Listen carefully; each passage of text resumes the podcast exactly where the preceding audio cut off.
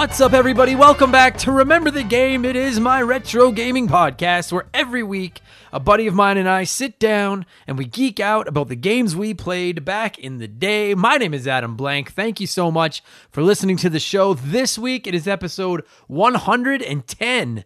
And uh, I don't have a buddy sitting here geeking out with me. It's just me by myself, and I am talking Mario Kart Double Dash for the Nintendo Cube of Games. Ironically, it's Double Dash where two racers are on every cart, and it's the first episode in forever that I'm completely alone for. But I just have, I wasn't able to get a guest uh, to line up to do the game that I wanted to cover because I really wanted to talk Double Dash because Double Dash is fucking awesome, and I'm excited about this, and we're gonna do it. I'm in a great mood. If it sounds like I am, I've had a lot of coffee, and I'm fucking ready to go. Uh, listen, the intro is going to happen before we get into Mario Kart Double Dash. And just listen, listen, if you skip the intro every week, and I know that you're out there, I know you fucking people are out there. If ever there was a week for you to not skip it, just please give me a few minutes. Just listen to what I have to say right now before I get into the normal intro. Just please listen, okay? This has been a very busy day for me. I have never waited this late to record an episode of the show. As I say these words into this microphone to your ears right now, it is 6:12 p.m. on Tuesday night Mountain Time. The show literally is going to be going live in like 12 hours, and I'm just finally sitting down to record. So, um, just if you can hear this, that's me cracking a nice cold beer because it's not day, it's not morning when I record this. And uh, I'm excited. We're toasting Remember the Game Industries. This is what I wanted you to listen to. So if you're going to hang around for any of it, just listen around to this. Um, Sorry, I lost my place in my notes already. It's, I haven't even drank any of the fucking beer. Uh, the big deal, the announcement, the future of the show. I have been teasing it on social media for a little while. I've been talking about it. Uh, I revealed the whole thing yesterday on social media, on Twitter, on Instagram, on Facebook. It's all over there at rememberthegamepodcast.com. If you've missed it or haven't seen it, I'm going to give you the footnotes version right now. And I beg you, I literally am like, I, I, my hands are pressed together like I'm begging. I am literally begging you go to rememberthegamepodcast.com completely free there's no obligations there or anything and you can just read my full rundown of all the plans i've got moving forward because we are leveling up the podcast in a very, very big way. I'm really excited, a little nervous, a little anxious about it, but I would love to hear you, see you come along. And I just really pour my heart out in that post, and I would love it if you went and read it. But the quick footnotes, the long and short of it, is that we have something special here with Remember the Game. Uh, we're growing like crazy. It's just, it's like, it's like we're hitting puberty right now, and we're in a big growth spurt. Things are getting nuts, and I've decided it's time to jump into this with both feet, really try to level up and revolutionize Remember the Game and make it into a brand as opposed to just some stupid stupid excuse for me to yell profanities into a microphone for 45 minutes every Wednesday. Uh, so, beginning next week, I will be doing a gaming news show to go with Remember the Game and Expansion Pass. So, I'll be putting out three podcasts that week and every week moving forward, potentially. Um, so remember the game won't feature these normal intros where I talk about gaming news and stuff like that anymore. It'll be retro gaming news if any exists, and then it'll be listeners' thoughts on uh, on the game we're covering. It'll be discussion about the game that we're covering, and then just general retro gaming discussion. I got a few ideas I want to kick in. Remember the game beginning next week will become just 100% retro gaming focused. I don't want to spend time talking about modern, current, new games. And then on Friday, my yet to be named gaming news podcast will debut. Uh, it's going to be split into three segments PlayStation, Xbox, and Nintendo. They're each going to get some time. I will timestamp them in the description box. So if you only care about one of those systems, you can get your fill in 15, 20 ish, 25 minutes, uh, depending on how much news there is. But you can just get your fill of just PlayStation news, just Xbox, whatever will be in and out. Uh, I won't be breaking down every news story, just the biggest news, the new releases, anything that's on sale that I'd like to vouch for and say I think you should pick it up, stuff like that. It'll just be a much longer version of the intros that I've been doing here on the podcast for the last couple of years. Um, and I know that there's a lot of gaming news podcasts out there already, uh, but I also know that a lot of you seem to enjoy the way that I recap the news and the way I put my own personal spin on it and stuff like that. Uh, so I hope that you enjoy it. I'm really excited about it. You guys know it's something I've been talking about for a while. I hope it works. Uh, so that'll be going live. Uh, so that'll be going live next Friday. Uh, and then what's going to happen with the gaming news show is all of our Patreon supporters will get the gaming news show every Friday.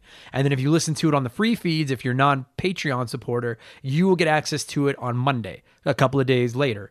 Uh, expansion Pass will remain as it is. It'll be on Sundays for all our Patreon supporters. Uh, I also went out today and invested quite, uh, not to flex because I have nothing to flex, but I invested quite a chunk of change in a new computer, a new laptop, a gaming laptop. Uh, so hopefully I can get that figured out later this week. And my plan is to start uploading Adam Sucks at Video Games, which is my Let's Play series videos every day a chapter of a game, whatever it is I'm playing every single day. And I want to start streaming regularly. I'm thinking four or five, maybe even six days a week, streaming the games that I'm playing for the podcast on Twitch, streaming new games on Twitch. Just it's a way for me to interact with you guys and get more involved with the community. I still have to figure all that out. It's going to take a week or so, but that is the plan. Um, and the thing is, and I'm very sorry to be that guy but three podcasts per week plus videos and streaming and promoting the show and editing and all that stuff is a lot of work. So here comes the Patreon plug. And please don't skip it. Just don't just listen. Just it's really good. Please. I know I fucking I hate salespeople. I'm a shitty salesperson. I'm not trying to be a salesperson. This is really important. I still only have one tier, $2. People have said that they would pay more. A few of you have paid more. I sincerely appreciate it. Certainly not necessary, but know how much I care and how much I, I truly am thankful that you do. $2 is all it takes. I want everyone to be able to afford to sign up and get access to all the content should they choose to. I feel like $2 is affordable. Um, it's like 50 cents a week, you know, maybe less in a four in a five week month. It's even better. Um, there are more perks now. Okay, I have more to offer you guys. We have 95 supporters at this point. My goal is I mean, oh, I guess my end goal is like a million. Uh, but right now it's it's 200. I would love to hit 200 Patreon supporters. When we hit 200, I will be sending everyone that makes up that 200 number a remember the game lanyard because I'm going to be ordering some for the show and a personalized. I literally will handwrite 200 personalized thank you notes and send one to every single person that makes up that 200 Patreon count when we get to that target. And in addition to the lanyard and the thank you note. $2 a month is going to get you expansion pass every Sunday, plus access to every old episode. You can download them all onto whatever, listen to them, except for Spotify for some fucking That's not me, that's Spotify. Um, you can download them all, listen to them. You get a new episode every Sunday. You'll get access to the news podcast on Friday. The free people will have to wait until Monday. You can submit comments and questions for all three shows that I will work into the shows, reading and replying to, stuff like that. Patreons will now know what games we're reviewing days in advance so they can send in their comments, their memories, their thoughts, stuff like that. You can vote in our Patreon poll to decide what games we cover on the show and what games I will potentially be streaming on Twitch to get ready for those, which you can interact with me on there as well. You will get a shout out at the end of every episode of Remember the Game. And you can DM with me. I check them every day. I write back to everyone. I don't ignore people. I love talking on there. All that for $2. I know we can hit 200 subscribers. If you've been on the fence, I really need your help now. I promise to give you the best product I possibly can, and I'll show you the love, just like I'm showing to all of our newest Patreons that I should have had ready to go. So massive thank you to the latest people to sign up for uh, over at our Patreon: Yamcha, Scott Brooks, Leon Napskog, Jeff Johnson from Game on GNT, Craig Rutt, Dario Omen, and Travis. Some of you literally came in and oh yeah, and Adamo Chiarelio. All you guys have. Uh, sorry, Adamo. I know I said your last name wrong. You've all come in. Some of you come in the last like 20 minutes, but thank you all so much. Um, and if you're thinking two bucks isn't a lot of money, it doesn't matter. He doesn't care. I really do. I promise. It really, it really, really matters. So, uh, again, go to rememberthegamepodcast.com. It's right there on the front page. It is my level up plan for Remember the Game. I'm, I'm really pouring my heart out on there, you guys. I really feel like we have something special here. And I posted it on Instagram. I know this is proving out to be very long. I'm sorry. Uh, I know I said it on Instagram, but like, there's so much toxicity and there's hate and politics and just all that shit in the gaming universe and on gaming online. I want to get rid of that in our community. We don't have that here. I want to keep this community not it's not a safe space. It's just a fun place. I want it to keep it fun here, you guys, okay? I don't give a shit if you're gay, if you're straight, you're bi, you're a he, a she, a z, if you're fat, you're skinny, you're tall, you're short, where you live, what you look like, who you want to have sex with, what you want to, I mean, as long as it's, you know, legal. I don't care what you eat. I don't care what music you like. I don't care who you vote for, who you want to vote for. Are you a nice person? Do you like video games? And you are fucking welcome here with me. That's good. Okay, so there you go. So if you normally skip the intro, now you can skip if you want to go uh, to, to go to Double Dash. But I really hope that you indulged me there. I'm, I I feel like a little kid just pouring my heart out to everybody. I got a great feeling about this. We're gonna explode this thing. We are gonna take over the gaming universe as a community, as a group, and I am so excited to do it with you guys. So with all that said, I am gonna take a quick sip of my ice cold beer. And I'm not gonna edit that out either. You guys are just getting you guys are getting all the dirt. Uh, so maybe for the last time on Remember the Game, because now it's going to be on the news show. Let's get into gaming news. Um, and again, what you're about to hear is what I plan on doing for the gaming news show. So th- if you want a sample, this is the sample. It'll be going starting next Friday. Um, it's a good thing I waited so long to record this thing because normally I'd be long done. I would have been done by noon and I would have had to just edit and load it up. But uh, shit has hit the fan at Microsoft. And because I waited, almost like I knew, uh, we get to talk. I didn't know, but we get to talk about it. Uh, if you didn't know, Halo Infinite is no longer uh, coming out this year. It's just it's been delayed to 2021. It was supposed to be the cornerstone launch title for the mic the Xbox Series X. Uh, they came out today and said COVID is just wreaking havoc on them, causing delays. The game isn't where they want it to be, and uh, they're delaying it until 2021. And let's be honest, you guys, if they fuck this game up after the response Halo 5 got, Halo could be in trouble, and Xbox desperately needs Halo to be good. Um, v- desperately needs that game to be good. I very rarely complain about game delays. Um, Shigeru Miyamoto, who is the creator of Mario and Zelda and just about every Nintendo franchise you love, uh, said it best: "A delayed game is eventually good. A bad game is bad forever."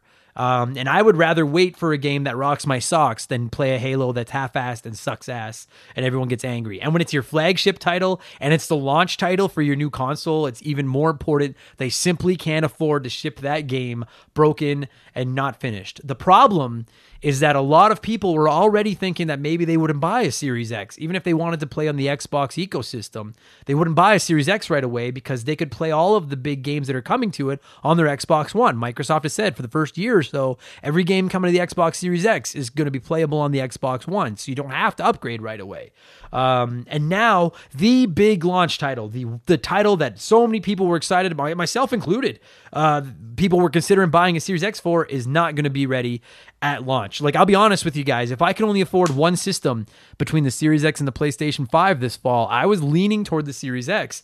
And not to shit on Microsoft, but like having Halo Infinite delayed probably sets me at 50-50 and I'm maybe even leaning slightly toward the PlayStation 5 because I wanted to like I was willing to upgrade to play a game that I could have played on my Xbox 1 because I wanted to see what Halo Infinite would look like on next gen hardware. And now that it's not coming out, I mean unless they've got some amazing fucking game in their back pockets that they're going to drop on us. There's really nothing sitting there being like, I got to buy a Series X day one so I can see what this game looks like next next gen. I mean, and if you think it's stuff like Cyberpunk, sports games, things like that, I could play those on a PlayStation 5 plus whatever their big launch title is going to be. Um, so just an absolutely massive blow to the Series X. And if you're Sony, you are foaming at the fucking mouth right now because you are move you could move in for the kill. You're going right for the jugular. Like if Sony has got some monster launch title coming with the PlayStation 5, now, right now is the time to announce it. Fucking kick them when they're down you know, hey, the other guy's big game is late, and you can play the other games that they have on the Xbox you have now. So spend your money on a PlayStation 5 because we have titles you can't be able to play anywhere else, like our launch title, Horizon 2, or fucking whatever Sony's biggest, you know, Ratchet and Clank, or whatever the fuck Sony's big launch title is going to be. Uh, they have got to, now's your chance to fucking go for the kill. And if you're Microsoft, you have got to be absolutely crushed just crushed. And then a couple hours after the Halo delay announcement came out, uh, Microsoft came out and said that the Series X would be available in November. Still no price, still no locked in date, no pre orders. Just a very random, quick announcement. It's clearly them trying to save face. It's like when you're in an elevator with one other person and you fart, and then you just start talking to try to cover up the smell, and it's not going to hide anything, but it's better than just standing there looking like an asshole. So, like, that's where they are right now. Um, and that's shitty. I mean, it's the right call. Like I said, if the game won't be ready, do not fuck it up. But it's really shitty. I was really. Ex- it was my most anticipated game of the year. Was Halo Infinite, and uh, that that like, that's a kick in the pants. That fucking sucks. Um, and speaking of sucks, let's talk Avengers. Uh, no, I, I like for the record, I like the Avengers a lot. I'm a Marvel guy. I love the Avengers, most of them. Um, people are freaking out, freaking out because Avengers is coming out soon on the PlayStation 4, the Xbox One, and it turns out that our friendly neighborhood Spider Man is only going to be playable on the PlayStation 4 and PlayStation 5 versions. So anyone that buys the game on Xbox or PC or the two Stadia owners, uh, they aren't going to get to play as Spider Man. Uh, now, listen, before you freak out, It makes sense. Spider Man was a PS4 exclusive with his kick ass game. Uh, the, the studio head of Crystal Dynamics, who's developing the game, has said Spider Man is only going to be on the PlayStation versions because of the existing partnership between Sony and Marvel. So Sony has paid Marvel to have Spider Man at some point. I'm not going to pretend to be an insider. I don't know all the details. Sony has paid to have Spider Man on, on the PlayStation. He was there with his own game. And so it makes sense why he would only be available in the Avengers game. And some people don't care. Some people don't care at all. Uh, some people get that exclusives have always been a thing. This is not the first time this has happened that a playable character is only on one console. Some people think it sucks, uh, but whatever. Some people are just furious. It's been a very mixed bag. I have an opinion that I'm going to share with you in a minute, but I did ask the Remember the Game listeners what they thought uh, over on the old Patreon service, and here's what a few of you guys had to say. Charlie M wrote in and he said the exclusive thing is nothing new, even in this form. Uh, like Star Fox being in Starlink, Link in Soul Calibur. I will say those are a little different. A little. I'm not trying to be that guy, the actually nerd, but like, I guess maybe those are a little different because like. Nintendo owns Star Fox and Link already. They didn't pay Nintendo didn't pay Nintendo to have those those characters. Nintendo owns those characters and lent them to those game developers to put them in their game or licensed them or whatever so that those games would sell on the Switch. So a little different, but I get what you're trying to say. It's not the first time this has happened. Charlie continues and says the di- oh um as I fucking did on my little rant there to try to correct Charlie, the next sentence in Charlie's letter is the difference is Sony doesn't own Spider-Man for video game production, that would be Disney. So uh never mind all the shit I said. This is why I'll just read letters in uh, in their entirety before I weigh in. My apologies, Charlie. Uh, Charlie said, Who knows? Maybe there was a backroom deal like Spider Man would be in the next Avengers if they let them do this. I don't know. If they're willing to pay, I guess it's their right. It just sucks for gamers, even PlayStation gamers, because he can't be that important of addition to the story if he's exclusive. Xbox has Game Pass, Sony and Nintendo have exclusives. That's how they compete. It sucks for consumers, but maybe at least it's good for competition. Competition leads to innovation, better games, or one can hope at least. Uh, and then he quickly said on a related note, it's amazing and weird that we can play as Crash Bandicoot, Spyro, and Sonic on a Nintendo system. And I agree. Uh, all those guys being on a Nintendo system is weird, but they should also all be in Smash, particularly Crash Bandicoot. Fucking get on it. But I agree with Charlie. The competition um, isn't just a good thing, it's a necessary thing. And that's something that people freaking out of exclusives need to remember. He's right. Nintendo has their exclusives like Mario, Zelda, Pokemon, all that stuff. Sony has their exclusives like God of War, Uncharted, Last of Us, and apparently Spider Man. And Xbox, like they have their exclusives too, but they're a mile behind the other companies. What they have to offer us is Game Pass. You need each system to have something that sets it apart. Otherwise, they don't have to all exist. We just have one system. And if you're thinking that would be awesome, it would suck because they would absolutely have every gamer in the world bent over a barrel. Game Pass wouldn't exist if Xbox was the only system. They wouldn't have to give us a great bargain on all those games. They could charge us full price because that would be our only option. Sony probably wouldn't have shelled out the money to get their hands on Spider Man if they were the only system because they wouldn't have to. We would just have to play whatever they give us PlayStation Now, all those types of things, you guys. It sucks. But you got to remember that stuff like this, stuff like exclusives, keeps these companies trying to one up each other to get our money, and we're the ones that win. This is why we get sales. This is why we get stuff like Game Pass. Um, it has its pluses. I get why it sucks, but competition is necessary. We would be in a far worse position if there was only one system or every game was on every system. We would be completely fucked. I'm telling you. Uh, and on a quick side note on Sony, uh, Evan wrote in and said, uh, "Hot take: Sony's exclusive catalog, games, characters, etc., is as strong as Nintendo's." Um, I was ready to tell you that no, it isn't, and no, they don't.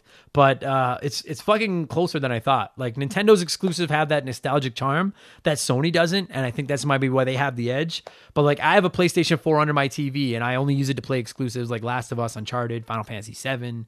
Uh, so yeah, you're right. Their exclusives are very very good. They made me shell out their money to get their console just to play them. So yeah, fair enough. Uh, but getting back to Avengers, uh, Charlie mentioned that Spider Man wouldn't be a big deal um, because he's an exclusive and they can't possibly be putting that much time into his storyline if he's only going to be available on some copies of the game. And Luca wrote in and said, Not at all surprised by this, giving Disney's greed. The Avengers game looks like microtransaction filled trash anyway, so it's not like making Spider Man available on all platforms will convince me to buy it, but it does suck for the people who are looking forward to this game. Uh, the point was also made by someone on another gaming podcast that if Spider Man is not in every version of the game, then he can't be that important to the story. This is the exact problem that affected Javik from Mass Effect 3, a character that should have been really interesting but was locked behind a pre order bonus, so he ended up being boring and one dimensional, so his removal didn't mess with the story. That's a fucking great, great email, a great letter, whatever you want to call it. And I'm not gonna lie to you, I never even thought of it. Uh, but you're totally right. It's one thing when a beat 'em up like Marvel Alliance with a minimal story has exclusive characters, but if this tries to be story driven, Spider Man isn't going to matter that much because he's only going to be available in 40 to 50% of all copies sold. And I'll be honest with you guys Spider Man and Venom are my two favorite characters, and I'd be a little pissed if I bought the PlayStation version for this one. I'd prefer to play it on my Xbox so that I could play as Spider Man, and then all I got was some shitty 20 minute side mission. So, I mean, I guess we'll have to wait and see. But I, I think you guys are right. I think that this is going to end up not only pissing off Xbox gamers because they can't play as Spider Man. I think it's going to end up pissing off some PlayStation gamers because they're going to the Spider Man uh, levels inclusion or whatever is not going to be very good. And then uh, finally, Robert uh, wrote in and said exclusives work to a point. Nintendo has kept its exclusives uh, close and constantly use them or update them, switch ports. Uh, so I'm stumbling all over the place here. I'm sorry. Let me start this over. Robert wrote in Nintendo has kept its exclusives close and constantly use them or update them. Uh, it would be foolish of them to open the doors and let Microsoft or Sony use Nintendo or use Mario or Link. Those characters help build Nintendo into what it is today and help them knock out many consoles from the wars. Looking at you, Sega kids. uh, he didn't say that part. That was me. And his email isn't over, but I agree. Uh, the minute Mario shows up on PlayStation, Nintendo is finished as a first party company. I love them, but the only reason we buy Nintendo systems is to play those games. So no, you're right. Mario is never going to show up on a PlayStation system ever. Uh, and now to go back to Robert's email. I feel that we are currently in a time where there are no wars, just consumers looking to get the console they'll enjoy the most for the next seven years. Saying that, I think exclusives are trash. Why the fuck would you want to limit your potential income in hopes that someone might purchase your console to play one game? Maybe one game is all they need to jump to control console ships. To me, it makes sense to cover more of the market than just who whatever millions you've got on your console. Sure, you might not get the thousand console sales, but you might get an additional million units sold of your game. I get what he's saying. If you keep a game locked in on one system, maybe a thousand more people will buy your system to play it. But if you put your game on everything, a million more copies of the game might sell. I get what you're saying there. To further touch on exclusives, so many games are staying exclusive for a year or less and then jumping over to PC or other consoles. Horizon, Death Stranding, Cuphead, Tomb Raider, etc. As for the new Avengers game, I don't know a damn thing about it. The whole Marvel universe is so spread out that I can't even find time or energy to figure out who owns what at this point. Now I'm going to take my old ass back to my rocket chair on my porch, shake a stick, and yell at kids to get off my lawn. Um, now, I don't necessarily agree with you here. Uh, and listen, and this is just my opinion, and I'm an idiot. But if you're if you're a game developer, you're right. It makes no sense to lock your game on one console when you could put it everywhere and sell as many copies as possible. Unless unless the owner of that console, Sony, Microsoft, Nintendo, is paying you to keep your game exclusive to their system, which sometimes happens. Maybe they pay them outright. Maybe they pay their cover some of the development costs. Maybe they help them publish it. You know what I mean? Like they're not going to just lock their game to a third of market share on one system unless there's something in it for them. Um, and in this case, Sony is paying for Spider Man, not Square Enix or whoever it is that's making the Avengers game. It's Sony that has paid for Spider Man. So if you're the developer making this game, let Sony foot the bill and just do whatever they want. If Sony's like, hey, listen, we got an extra amount of money, uh, we're going to cover the Spider Man bill, we've got the rights to Spider Man, we'll throw you a little bit extra cash, put Spider Man in our copy of the game. There's nothing wrong with that. That's Sony taking care of them. There's no way that Square Enix is shelling out the cash to build Spider Man's part of Avengers and then being told they can only sell it to 40% of the audience. They are getting paid to put Spider Man in that, or at least the costs are being covered. No doubt in my mind. Microsoft, Sony, and Nintendo need to do something to convince you to buy their systems and their games over others. Okay, exclusives suck because you got to buy a $400 console to play a game, but they keep these three companies competing, which is good for us. Like I said earlier, if everything was on everything, we'd have one system, we'd never get sales, we'd get no innovation. They're the only option in town. They don't have to try. Look at WWE right now. If you're a pro wrestling fan, wrestling and WWE has never been worse, but they don't have to try right now because they don't have any competition. They've just given up. They're rich. It doesn't matter. We don't want that in gaming. We want WCW and ECW to fight with WWE. We want them trying to compete to earn our money. You know, if Samsung didn't make their phones, the iPhone would be a shell of what it is. The two of them are constantly upping each other's game because they're forcing each other to try harder to earn our money. Okay. I hate having to own three systems to play everything. I hate it. It's very expensive. It's a pain in the ass, but I prefer that to one system giving me eight boring games a year at full price and telling me I can take it or leave it. You know, this is just, it's good for us. I get why it sucks, but it's good for us, you guys.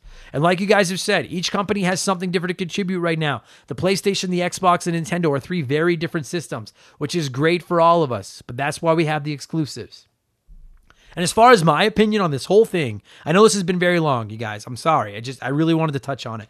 As far as my opinion on the whole Spider Man exclusivity to the PlayStation versions of Avengers, I don't really care. I guess if I pick it up, I'm going to get it for the PlayStation. Um, but that's just the business. I don't like it, but I like what the competition does for us. And I would like to point out, I would this is my opinion. I would like to point out, and maybe I'm wrong, but I've barely heard a word about this fucking game until that Spider-Man announcement. We all knew this game was coming. Avengers was announced a long time ago, but everyone was hot and horny over the new systems and Cyberpunk, and nobody gave us shit. I haven't seen anyone say Avengers is their most anticipated game of the year. Nobody was talking about it till they had a reason to be angry. And frankly, I'm skeptical of this game as a whole. Because for every Batman, Arkham City, or Spider Man game we get, we get a couple piece of shit licensed games that suck taint and are 20 bucks a month after they come out and they're no good and they're just a waste of time and they piss everybody off. And quite frankly, I'm not saying that's what Avengers is going to be, but I certainly wouldn't be surprised if that's what it turns out to be. So let's just wait and see on this thing. If you want to play as Spider Man and all you have is an Xbox, that sucks. But if you're anyone else, just wait and see what happens. I bet you can play this game for $30 by Christmas if you want to. And there's a definite chance this game lets us all down, anyways. It's certainly not going to be as good as Spider Man or Batman, okay? I, am just, I bet my GameCube on it. We would have seen more by now. There'd be more hype about it if it was going to be that good. So that's the biggest news. This is a long fucking intro. I'm very sorry. This is why we're switching over to a gaming news show. Um, the this is that's the biggest news in gaming this right now. The exclusive thing is a fan is an absolutely fascinating debate. I could talk about it forever. Maybe that would make a great episode of Expansion Pass down the road. Uh, but we're gonna get to get to getting on here. Before I get into what I've been playing and we talk Mario Kart, I have one more comment I want to read. So quickly, it's letter time. It's letter time, and I, I'm so bad at singing that. Doug Dorn wrote in, and Doug said, uh, How about Rockstar continuing to milk the cash cow that is Grand Theft Auto 5 by releasing it again for the PlayStation 5? The last time we got a genuinely new GTA title was the PlayStation 3. That's a whole generation on re release and constant DLC for the online. And as someone that loves the GTA games, the idea of paying for yet another repolish of the game on a new console really leaves me cold toward the series and Rockstar in general. Maybe by the time my toddler is 18, we might actually have Grand Theft Auto 6.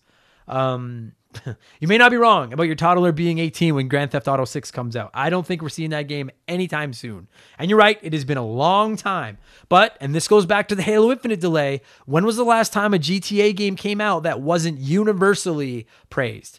Rockstar knows what they're doing. They put years into their games. Their games are always fantastic, rock solid. And you got to remember that since Grand Theft Auto 5 first released, they developed and released Red Dead Redemption 2, which is quite the undertaking in itself. I'm sure that game took years. Those games are fucking massive. And they know goddamn well that when Grand Theft Auto 6 finally comes out, the expectations are going to be almost unreachably high. That game has to be perfect for them to get away with like it's gotta just be mint. So they need to take their time and get it right. Plus you gotta remember covid isn't doing them any favors at all. I'm sure that we weren't to get it this year even without covid but i guarantee you that that's delaying it further so um, if I had to guess, jokes aside, you'll see GTA 6 mid next generation. A few years into the PlayStation 5 Series X, we will get GTA 6, which might be a bit, it's not going to be a bad thing. It's going to give Rockstar more time to learn the ins and outs of the hardware and the new kits and the, what they can do with these new consoles. I promise that, that it's going to be worth the wait. GTA 6, and I don't even like GTA very much, but GTA 6 is going to kick ass, I promise. And as far as releasing GTA 5 100 times, like you're not wrong, but it keeps selling. It is the third best selling game ever after Tetris and Minecraft, if I'm not mistaken. Um, and they got to fund GTA 6 somehow, so keep selling GTA 5, you know? And if I have a beef with the GTA 5 re releases, it's that I want it on Switch. And I don't care what you say. If Witcher 3 can run on the Switch, GTA 5 can, no doubt.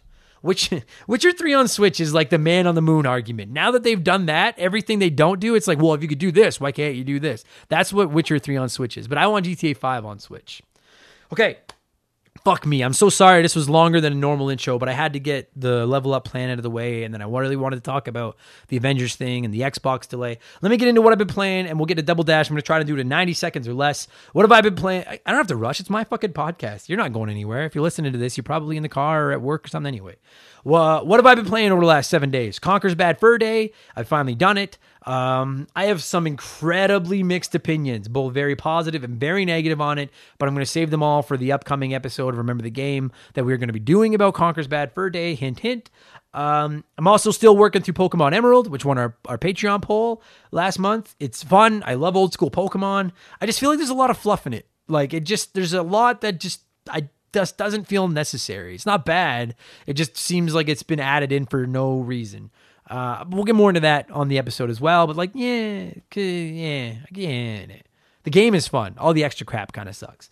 Um, and then I've been dinking around with Mario Kart Double Dash to get ready for this, and it has been absolutely delightful. So let's get into it. Episode 110 is finally here. Mario Kart Double Dash, for my money, the most underrated game in the Mario Kart series. It gets hate. I don't know why. It's on the GameCube. It's Mario Kart. I don't know what else you could possibly want. Uh, I'm all alone this week. Normally, we record game discussions weeks earlier, and then I just edit them into the current podcast. But this time, I'm going to be doing it live. Almost. I'm going to play some music. And literally in about 30 seconds, when I cut that music off, I'm going to tell you all about Mario Kart Double Dash, which originally released on the Cube of Games for Nintendo on November 7th, 2003. Kick back, relax. Thanks for listening to this long intro. Let's talk Double Dash. Here we go.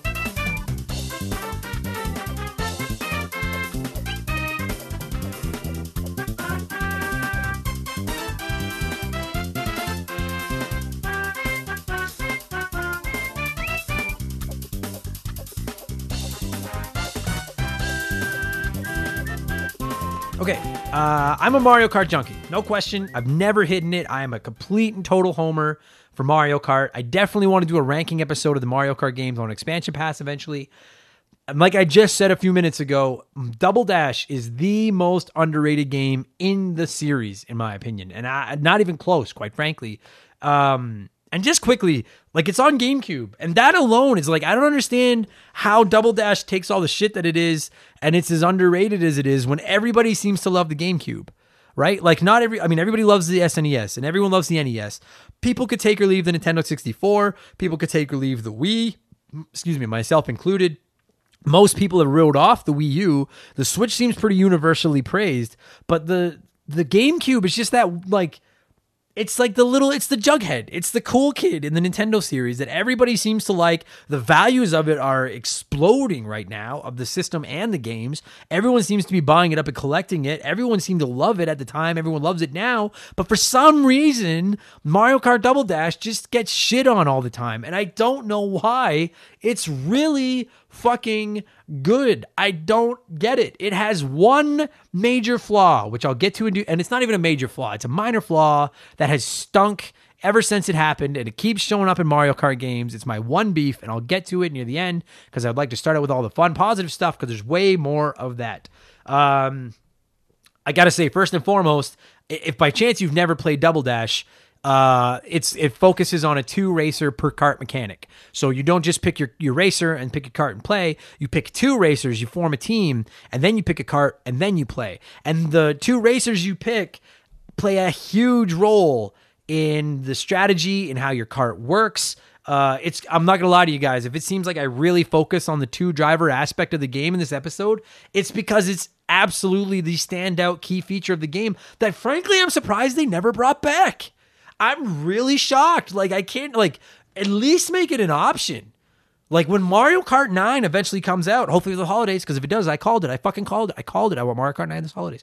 If Mario Kart 9, I felt like Donald Trump there. If Mario Kart 9 comes out this holiday, put the double dash mechanic back in. Make it optional. Just make it a mode where you could pick two racers and have them switch. Because I fucking love it. And I suppose you could say that they eliminated the need for it because, like with Mario Kart 8, you can pick up two items and you have one uh, like in your hand and then you've got a spare item in the back. And that was what was so rad about Double Dash and the items we'd never seen that before. Granted, there wasn't nearly as many Mario Kart games as there is now, but you had two racers, which meant you could have two items. So drive over a box with with Mario driving, and then as soon as he picks up his item, flip them, and then have somebody like who Luigi or whoever the fuck your partner is drive over a box, and he gets a second item. And then you there's a lot of strategy, like a lot like I'm I, I know I'm talking over myself, but like I can't overemphasize the strategy that goes into that. If you're a hardcore Mario Kart player, you picked up one guy and he's got a red shell, throw them in the front where it's protected. Let the other person pick up an item, and maybe they'll get a banana peel. And then you can use the banana peel to protect your lead and keep that red shell in the bank in case somebody blows past you. It completely changed the dynamic of the game. And like I said, maybe in the modern games, you could argue you don't need the two drivers because every individual character can carry two items. But I also just love the idea of building a team out of any two players. Like I you can make a team out of anybody and I think that's really fun. Like it defaults makes teams like Mario and Luigi, Peach and Daisy, Bowser, Bowser Jr., ba- uh, Donkey Kong and Diddy Kong, you know, like like that, Wario and Waluigi. Like it obviously defaults people to the partners that they'd be rolling with, but you can pick any two players you want and forget the idea that you can have two different items and stuff like that. I just think it's a lot of fun. You know, I can play Bowser's my favorite character, so I can pick Bowser, but then I don't want to get stuck with Bowser Jr. I don't have to. I can pair him up with Wario, or I can pair him up with with Mario and make that team. You know what I mean?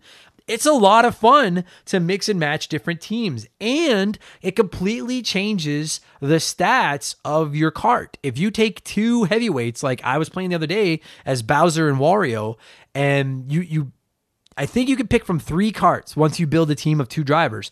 And uh, it didn't matter which cart I picked, all three had crazy high uh, top speed, but crazy low acceleration because the two guys on my cart, being Bowser and Wario, are like a combined 8,000 pounds. Do you know what I mean? Whereas if I want to play as Bowser and fucking Toad, then I can suddenly I lose a little bit of that top speed, but I pick up a little bit of acceleration because Toad isn't nearly as heavy as Wario is. And there's a lot of mixing and matching there. And if you don't think those stats matter, then you're a very casual Mario Kart player and you don't you don't focus on the strategy aspect because I'm fucking telling you right now, if you can get good with two heavyweights, you can own that game. But if you're not very, very good, two heavyweights will completely fuck you because every time you get hit by an item or go off the track, you have to get going again and it fucking takes forever.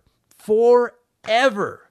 And an additional bonus of being able to pick a team of any two players you want is that every character has its own special item in here, which I love. I fucking love that. Like, if you remember Super Mario Kart on the Super Nintendo, the one that started it all, each of the eight characters in that game had a unique item. I mean, like, a couple of them had, you know, like Toad and Princess Peach both had poison mushrooms, but, but each character had an item that only them or like their class could use. And the unfortunate thing was that when you played as that character, you lost access to the special item, which kind of sucked, but I don't know why. I still don't know why they did that, but fucking whatever. In this game, every character gets a special item and you can use their special item. And I fucking, not only do I love that because it makes each character a little bit more unique, but it adds another layer of depth to the teams that you build because you can don't pick two of the same because every every pairing both have the same special item. So Donkey Kong and Diddy Kong both have the giant banana peel, and and Wario and Waluigi both have bombs, and Mario and Luigi both have fireballs. So the two characters in that class have the same item. So that's another reason why you don't want to pick two characters in the same class. Mix it up so you get access to two special items. I think a fantastic combination is to roll a Bowser or I guess Bowser Jr., but you're going to use Bowser. Um, and then pair them up with like a Diddy Kong because Diddy Kong offsets Bowser's weight and then they're not quite as slow as they normally would be because you have a light guy with a heavy guy. Bowser's special item is a giant spike Koopa shell, which is great for both playing defense, throwing it behind you, or shooting it right out in front of you to try to catch up to someone near the end. And it's really hard to miss because the shell is literally half the width of the track. And then Diddy Kong and Donkey Kong drop a giant banana peel, and when somebody hits it, it explodes into three little banana peels. So if you pair Bowser up with Diddy Kong, their weights balance each other as far as the stats of your cart, and there are two special items play off each other perfectly. Bowser gets his giant spiky shell, it's good for trying to catch up to people or throwing behind you to play defense. Diddy Kong gets this giant banana, kind of sucks for throwing in front of you to catch people, but it is the perfect defensive weapon when you're in the lead. If you pair Donkey Kong with Diddy Kong, both of them just get these stupid giant banana peels, and while it's great if you're in the lead and you're just trying to play defense, it is fucking useless for a last minute comeback. So I, I'm really shocked that they don't do more of a job of trying to get you to make random pairings. I'm really blown away by that. And what I say that they don't try, say you pick Wario and Peach. That's your team. Then they'll make Waluigi team up with Daisy because they're, that was Wario and Peach's two respective partners. But the rest of the teams just stay with their partners. Mario races with Luigi, Bowser races with Bowser Jr. And so to me, that's not like I want to see random combinations. Do you know what I mean? Like, to, I think they should just throw everyone in a pot and fucking draw out two random players, and that's the team, and that should be every team, every computer control team in the Grand Prix. And I mean, obviously, you're going to build it out of your team because that would be encouraging you to experiment with different combinations and different weight classes and different special items and stuff like that. And I, I, I love the mechanic, as you can probably tell from the last seven or eight minutes of me blowing smoke up this game's ass. But I'm really shocked that they didn't push it home more because to me, it would have absolutely like I really think there's a lot of people that either wrote this game off or just didn't give that two racer mechanic the respect it deserves when it was such a huge game chaser or chaser changer like such a huge deal. And here's the thing. I know a lot of people shit on mario kart and they say that it's all become about luck uh, which I disagree with for the record. I mean, the Super Nintendo version, there was no blue shell. That game was fucking strategy out the ass. And you can absolutely argue that the more modern games have become more of a no matter what position you're in, the items will bring you back into the race. But there's still like I win quite a bit. I don't mean to flex because I suck at 90% of video games, but I win quite a bit when I play Mario Kart 8 online. And there's no it's not like I'm just the luckiest guy in the world. Like the you see the same racers when you play online winning over and over and over again. There's certainly a layer of skill to it. And I feel like this game really tried to put a huge layer of skill into it with the doubling mechanic and the and the combining of items and stuff like that. And frankly, I don't think the game does a very good job of pushing that point home. And a lot of people may have slept on the strategic uh, advantages that go into building the right team of the right two racers, and they were just picking their favorite team or their favorite two characters, which is nothing wrong with that either. But when you get up to that 150 cc, and particularly into the uh, the special cup and the like the All Star Cup or whatever the fuck it's called, which I'll get into in a second, those strategies really really matter. And they really should have done a better job of pushing that home. But either way, I still love the double team mechanic. And I need a sip of my beer. This is a lot of talking for one person. Fuck me. I need another partner. Um, I lost my. Tra- oh yeah, yeah. Uh, no, I did. I lost my train of. I swear to God, if you pay for the show, it's usually. Well, no, it's not usually better than this. You guys know what to fucking expect by now. Oh, yeah, now I remember what I was to say. You can see all the items everybody's holding. That was something new to Mario Kart at the time, if I'm not mistaken. Um, and so as you drive by, like say you're neck and neck with another pairing of a cart, you can see the item that the guy at the back is holding. And I love that concept as well because you can strategically play it. If you see that the cart you're about to pass is holding a red Koopa Troopa shell, fucking hold back. You know what I mean? Maybe see if somebody else passes and gets beamed by that red shell, and then you can go. If you see that all they have is a banana peel, fucking blow by them because all they're to be able to do is try to throw that banana peel in front of you, and that's just easy. Everybody can dodge that stuff. So that's another thing that, like, I know by today's standards doesn't seem like a big deal, but back then, again, as a Mario Kart purist and as someone that takes a lot of pride in being good and loving the deep mechanics of the game, that's a huge fucking thing. That is it. That's a big fucking deal. That really changes the way that you play the game. And another thing I love about the doubling mechanic and the two cart, uh, the two racers per cart thing, is that if you're playing with someone that's less good, uh, like my English is not that good. If you play with someone that's not as good at the game as you, uh, it can really suck. Like, I mean, Mario Kart 8 is one of my favorite video games of all time. But like my girlfriend and I don't play it together because without trying to like I'm not trying to slam her or anything, but she's not nearly as good at Mario Kart as me, so it's no fun. I'm gonna own it. I'm gonna we either play on 50 CC so she can keep up, but then I work everybody, or we play it on the higher difficulties and I get I have a competitive game, but she gets completely blown out of the water. One of the one of the most underutilized aspects of this game is that with the double uh, two racer mechanic, you could play two people on the same cart. So now I can play this game with my girlfriend, and it doesn't matter that she's not very good because I can drive and she can work the back and throw items and stuff like that. And when we have a comfortable lead or we want to switch it up, we tag and I'll throw items and she can drive. And then if we if she starts getting frustrated or falling behind, we tag back out. You know what I mean? If you've got a, a young child that wants to play your video games with you, or fucking you know, a, a, little brother, a little sister, or a spouse that's not as good at video games, or just a friend that's not very good at Mario Kart, you can absolutely enjoy this game together. And there, I should have said that right off the top. That's why we need the two racer per cart mechanic back. It levels the playing field and it lets you play together and it's fun. And dude, you can play four players and have two people on one cart and two people on the other cart, and that's really fun. If you have two people that are really good and two people that aren't very good, instead of the two people that are really good working over the other two and then battling with each other, split into two teams. Put a good player with a bad player, and now it's level and it's fun. That's such a big deal. I can't believe I didn't think of that while I was writing the notes for this. How the fuck is that not a thing in today's game? Like, I would love it. My I play so much Mario Kart 8. And I would love it if my girlfriend could hop onto my cart with me and we could fucking race online together and just, you know what I mean? Like be part of the team. Or when I'm hanging out with my nieces and my nephews and my six year old niece, or I don't remember how old she is right now. It doesn't, she's not listening to this. Ben, my nephew might be. But anyway, if my niece or one of my younger nephews wants to play with me, instead of doing the classic hand them an unplugged controller and laugh at them while they think they're playing, which we all have done, uh, they could actually play. I would just throw them on the back of the cart, be like, dude, you're in charge of the items. I'll drive. Do you know what I mean?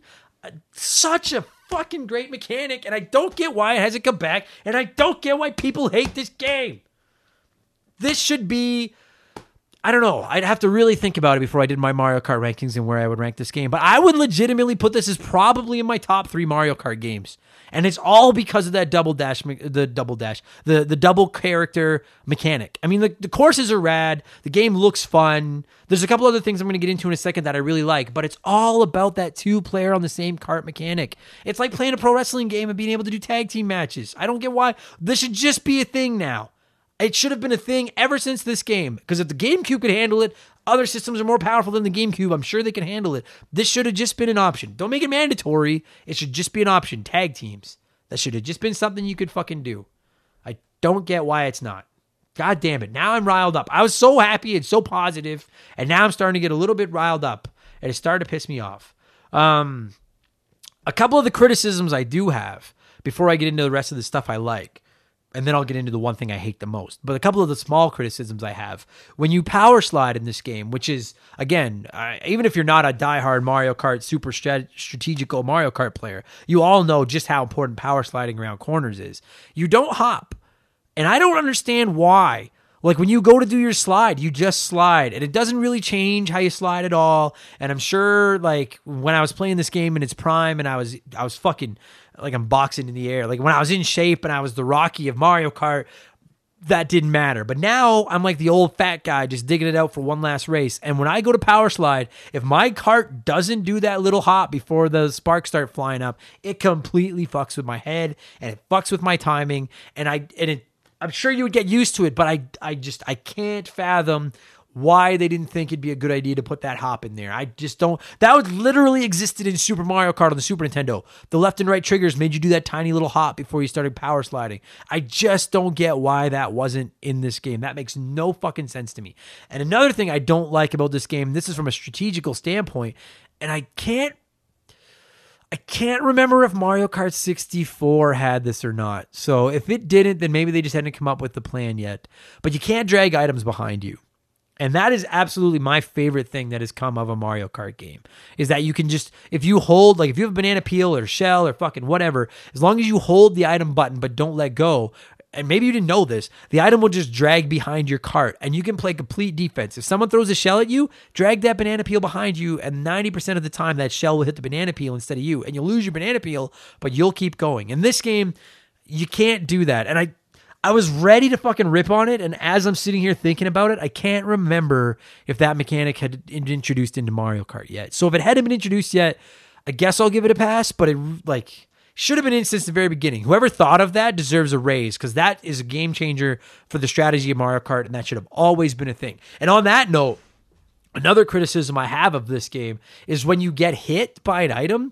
I really feel, and maybe I'm over, maybe it's just in my head, but I really feel like the fucking damage takes forever.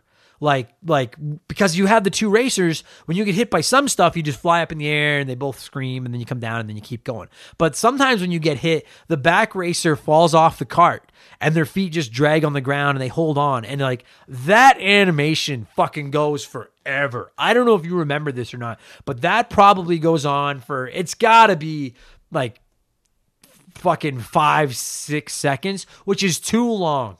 That is too long. Particularly when I hit fucking uh, computer players with like a shell and they explode and I don't even make ground because they're fucking gone again already. And I'm really, I'm maybe it's just me doing the classic Adam rage at a game where I'm like, this is just cheap and garbage. But it really feels like the, the human control players struggle longer when they get hit by items. And it's so frustrating, you got like, fuck me. I get like, I get hit by an item.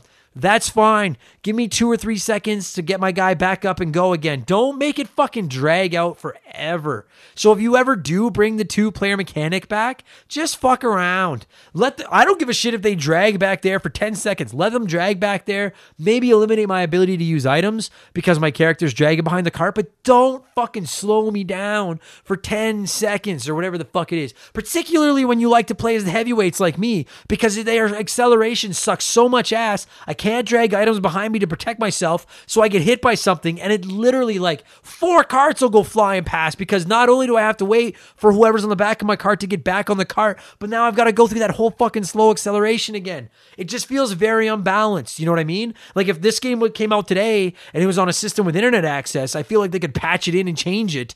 But back then on the fucking GameCube, it was one and done, and it takes forever.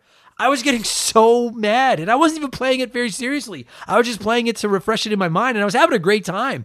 And I can look past the hop on the power slide um, because, again, you get used to that pretty quick, I think. And I can semi look past not being able to drag items behind myself because I don't think that was invented yet. So that's I, like I feel like that would be like complaining that this game isn't available to play online when online wasn't on the GameCube. Like I can't get angry about that. But this fucking mechanic of how long it takes your guys to get back in the cart after you get hit, I can fucking complain about that because that is unbalanced, it is cheap, and it needed to be fixed, and it wasn't fixed, and it's bullshit. I'm drinking some beer. these solo uh, uh, episodes are just so much. They're a whole. Um, maybe they don't seem like a different ball game to you guys, but it is a whole different adventure on my end of the thing here. Fuck me, it just goes forever.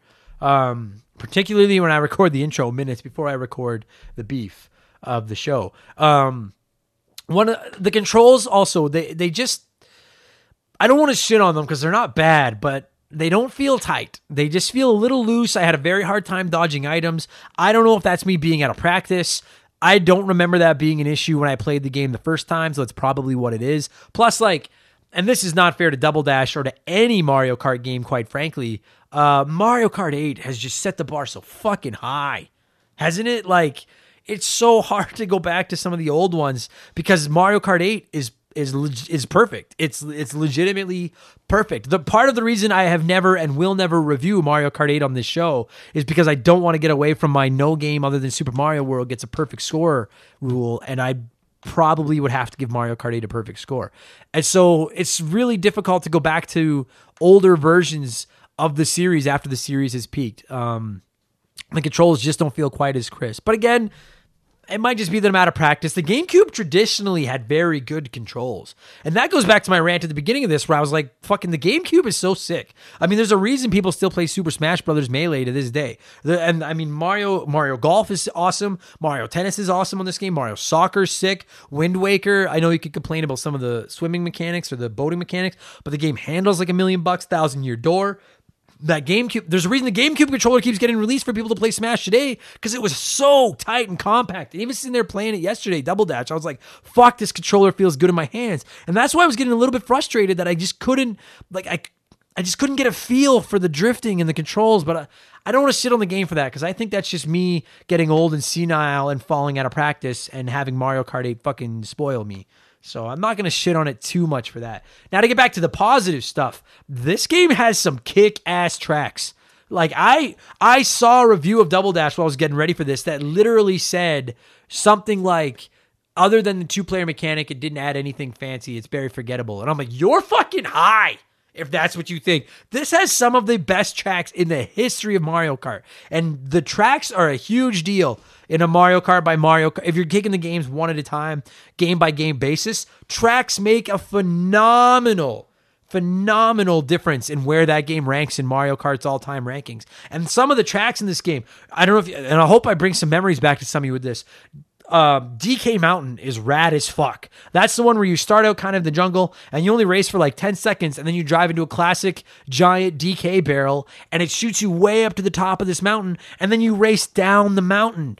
Um, that's a fucking great idea. That's so rad. Like in Mario Kart 8, one of my favorite tracks is uh, Wario, the like the skiing one, where you stop at the top, you start at the top of a ski hill and you just race to the bottom. It's one giant lap, and that's kind of what this is. But you do do the three laps. It shoots you up to the top of the mountain, you race down the mountain, and then you get shot back up. And that is such a clever mechanic. All they would have had to do is put a jungle, dude. Games after this put in jungle tracks where all you do is rip around one giant jungle. But this one was like, no, let's shoot him to the top of the mountain. He fucking races, and the race down the mountain is awesome. And then you go back up the mountain. That's a fucking sick idea and one of the better tracks in this game. It has two city tracks, Mushroom Bridge and Mushroom City, which are both like Toad's Turnpike from the Nintendo 64, where I, I fucking love these types of tracks where you race in a city around cars on roads and you drive like you're it's like it's like New Donk City in Mario Odyssey. I love it when they do that kind of stuff. It literally feels like you're racing through like downtown New York or whatever. Um, Two of the better tracks in the game by far. And for my money, the standout track in Mario Kart Double Dash, bar none, is Daisy Cruiser. Uh, and you, I guarantee you, once I describe it, you remember it if you don't already. You race on a cruise ship. You, the whole race is just on a giant cruise ship, and you start it up on the deck, and then you go down into the cruise ship, and you go around like a pool, and you go through like a banquet room where you have to dodge all these tables that are set up for like a diet meal, and then you can fall down into like the engine room of the ship if you want. It's kind of, I don't think it's a shortcut. I think it's actually slower, but you go that, and then you come back up onto the deck of the ship.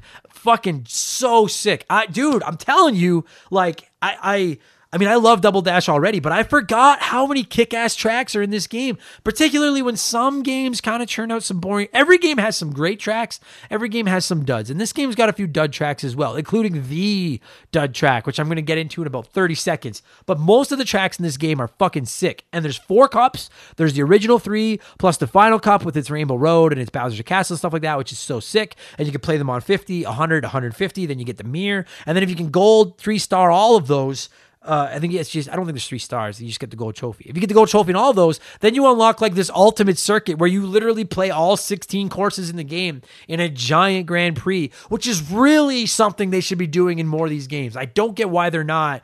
I mean, it's a little frustrating when you play out 16 races. It takes like an hour, and then you get second by like two points because you had one bad race. So I mean, it's a little frustrating, but I would rather take that frustration and have this mode back. Every Mario Kart game moving forward should end with a giant circuit where you race through every track in the game. And if you think it's too long or it's too many races, then just fucking uh, give me a save point where I can stop in the middle or something like that. But this should be a normal thing. I thought that was such a killer idea. And another fucking sick thing, this is going longer than I thought. Another sick thing this game does is every time you finish a Grand Prix, you get to it logs it, it, logs your score if you had the high score and the high score being first place second place third place or else like fourth fifth sixth whatever. So it cap like once you get first then i think it caps out at first.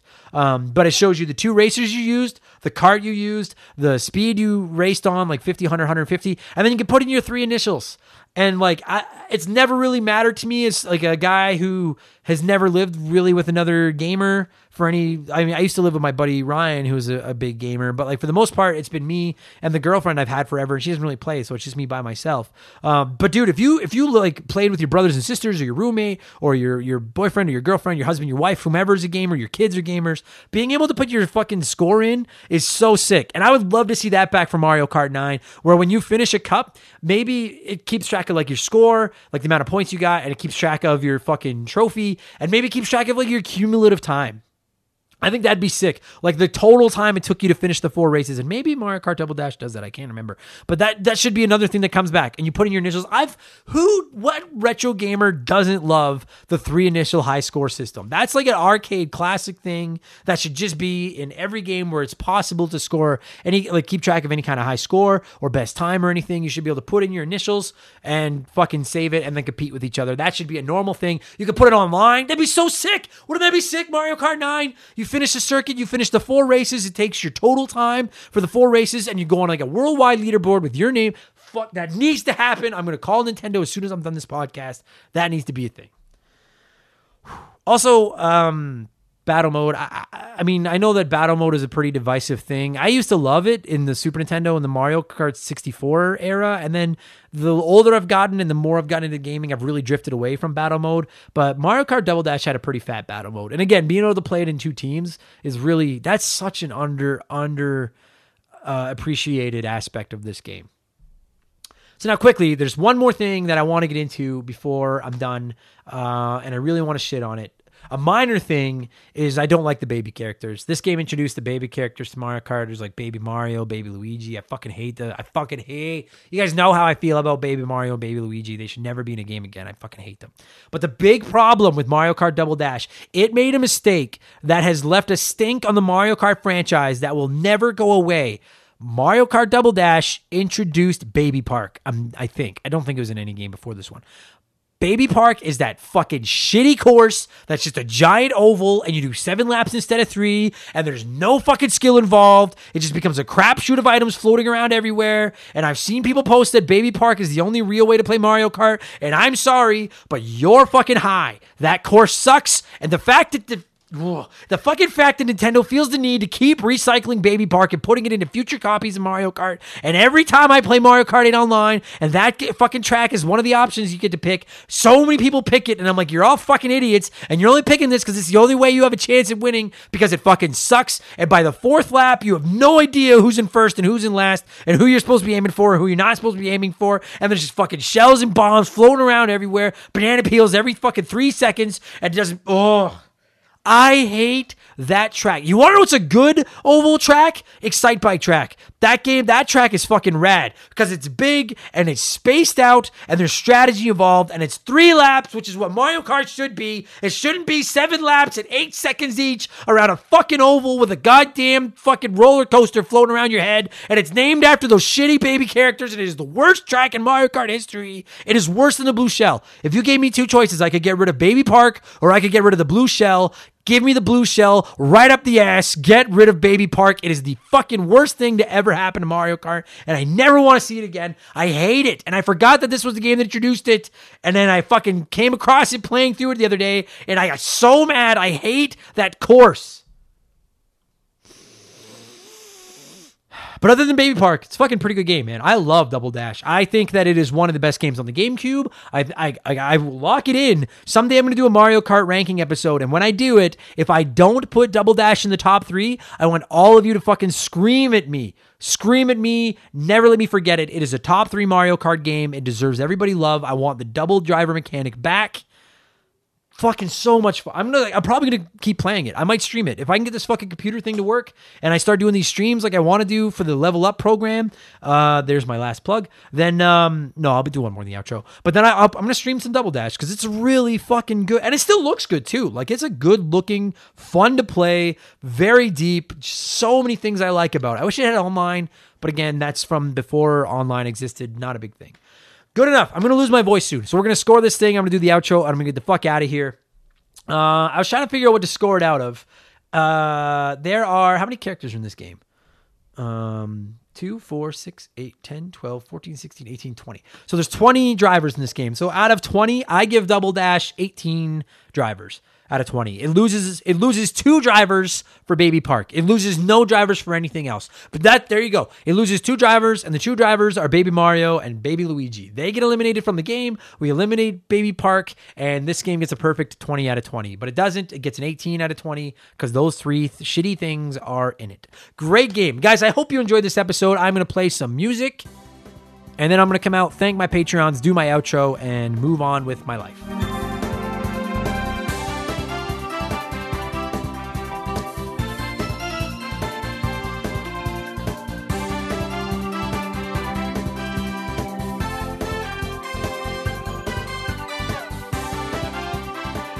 That's going to do it for this week's episode, everybody. Adam, thank you so much for talking to yourself for a little over an hour for this episode. And to every single one of you that are listening to my voice right now, thank you so much, you guys. We've done 110 of these. We're almost at 100,000 downloads. I like I say it every week, but I'm I'm I'm humbled. I'm grateful. I'm blown away uh, at where the show has gotten, and I can't wait to see where it goes. Again, one last time, I implore you, if you haven't read it yet, please go to rememberthegamepodcast.com. Read my level up blueprint. I, I put my heart out there, my soul. I put all my cards on the table. I want to grow this thing. I think we can really build something special, and I want all of you to come along with me. I don't care who you vote for. I don't want to talk politics. I don't care what you're into sexually, for food, for music. Just be a nice person, have an opinion about video games, be passionate about video games, don't be offended by swearing, and you are always going to be welcome here. Thanks for listening, you guys. Please support us on Patreon if you can.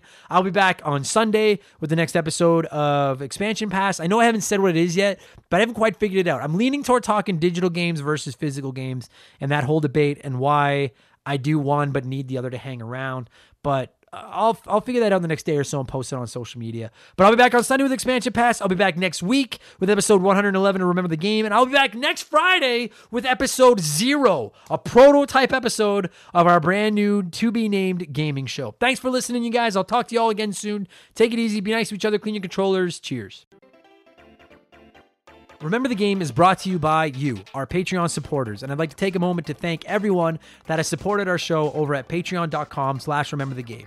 So a humongous thank you to Aaron Cuphall, Adam Anderson, Alex, Alex Martinez, Andre, Andrew Castro, Andrew Halupchuk, Andrew Wright, Andy Baker, April Sane, Batter Barhumi, Bearded XP, Ben Bullu, Ben Busha, Ben Drinkin, Bradley McHugh, Brandon O'Brien, Brian McKay, Bullfrog, Charlie M, Chris Campbell, Chris Flurry, Chris Wilson, Chuck Schlarp, Corey, Craig Kilcup, Crash Bandicoot It, Curtis White, Dan T, Dave L, Dave McGee, Dave Thompson, Desert Tortoise, Duhow, Doug Dorn, Dustin L, Dylan, Eric Cannard, Evan Refuse, Fraser Burns, Gary C, Jin and Chris, James Clark, Jason Adams, Jason Cortez, Jeffrey Mathis, Joe Buck, Joe Gillespie, Joe Mack, Jordan, Josh Morgan, Josh from Press Start to Join, Kate Roberts, Casey Rarick, Keegan Wilson, Kevin Donlin, Kevin Hufford, Cryptovox, Kyle Paul, Lane Orr, Lord Egbert, Lord Luca, Mackenzie Wheeler, Mark McHugh, Mark 209, Michael Mathis, Nathan W, Nick Sills,